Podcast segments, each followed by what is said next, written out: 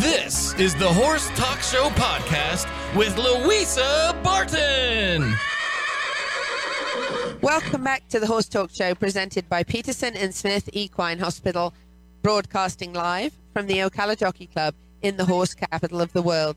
I'm your host, Louisa Barton, and joining us now we have Dr. Samantha Carter from Peterson and Smith, and we are going to be talking about equine infectious anemia. Hi, Dr. Carter. Welcome to the show. Hi, thanks for having me. Thank you for joining us. Tell us um, a little bit about some of the signs and symptoms of equine infectious anemia. Well, equine infectious anemia, the typical kind of sign that we think of um, is a fever.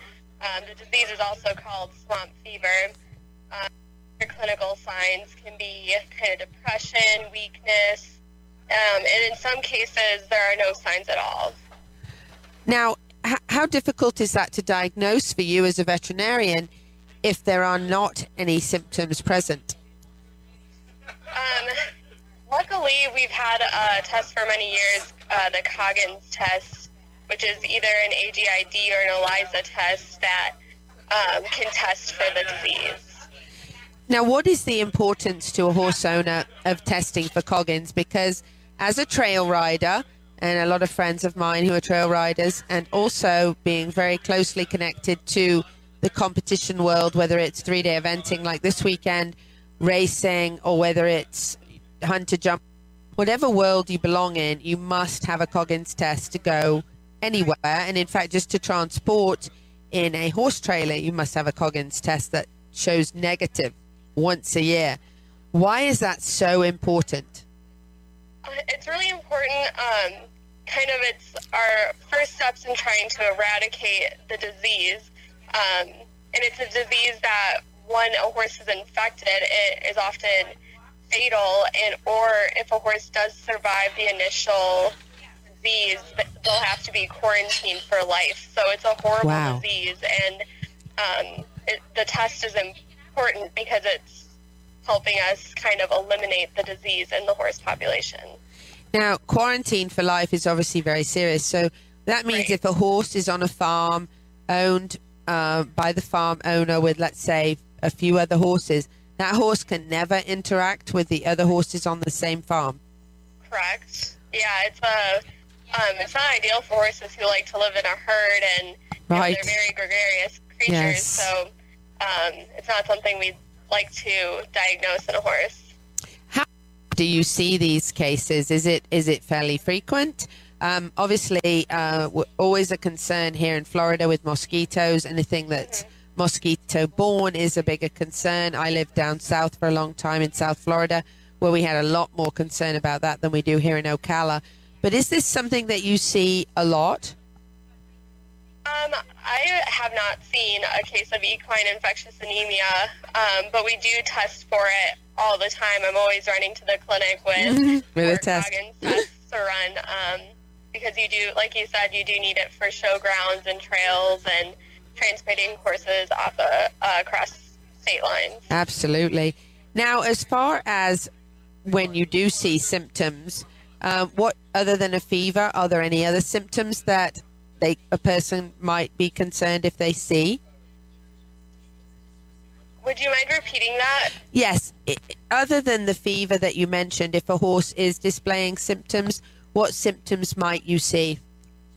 Sometimes their mucous membranes will have petechiations, which is another name for bruising. Um, so that's another sign. Um, and then the fever, weakness, lethargy, um, just overall poor doing. Now, as far as what the next is, once you've had the test and you're sure that you you are getting that that positive, what would be the first step for treatment? Um, the- so if you have a positive horse, is that what you're asking? Yes. What would be your first uh, step in the treatment protocol?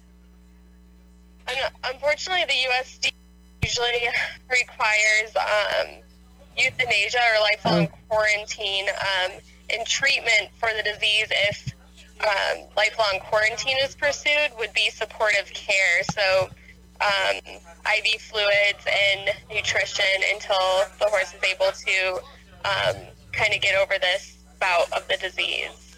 So it's not a, a favorable prognosis. The best case scenario is uh, support for the symptoms and the quarantine from any other horses.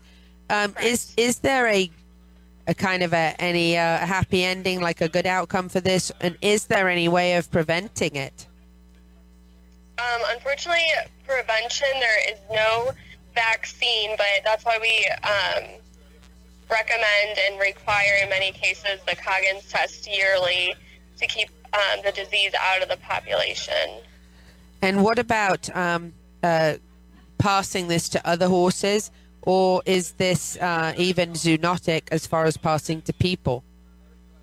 Um, the disease does not affect people, and it's not a, a horse-to-horse transmission isn't possible. It's usually um, horse flies, um, stable flies. They'll bite an infected horse and carry it to another horse and bite them and infect them.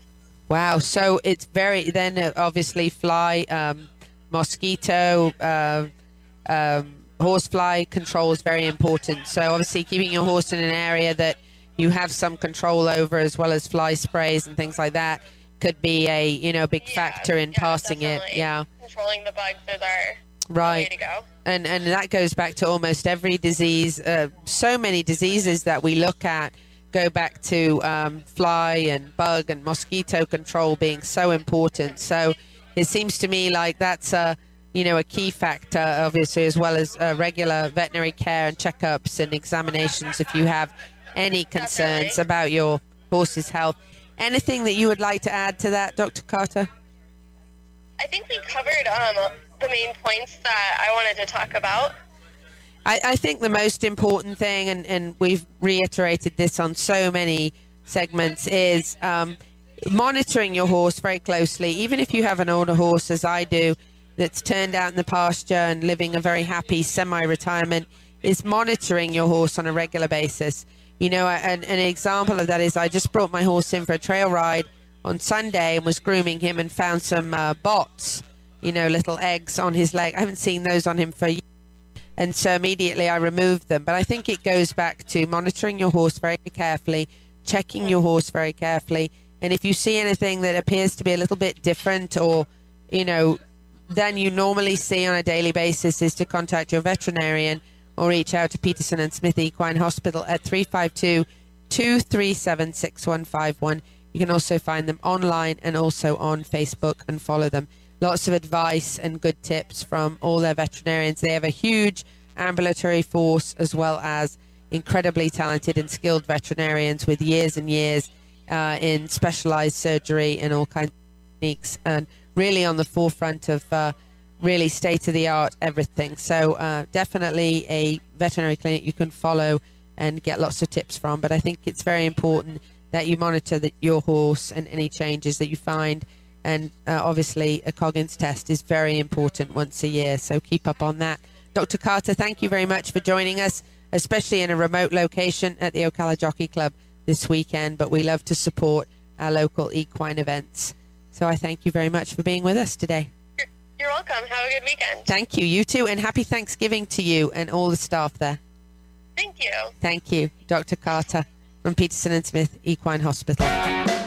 Guys, this is Louisa Barton. I really hope you've enjoyed this edition of the Horse Talk Show podcast.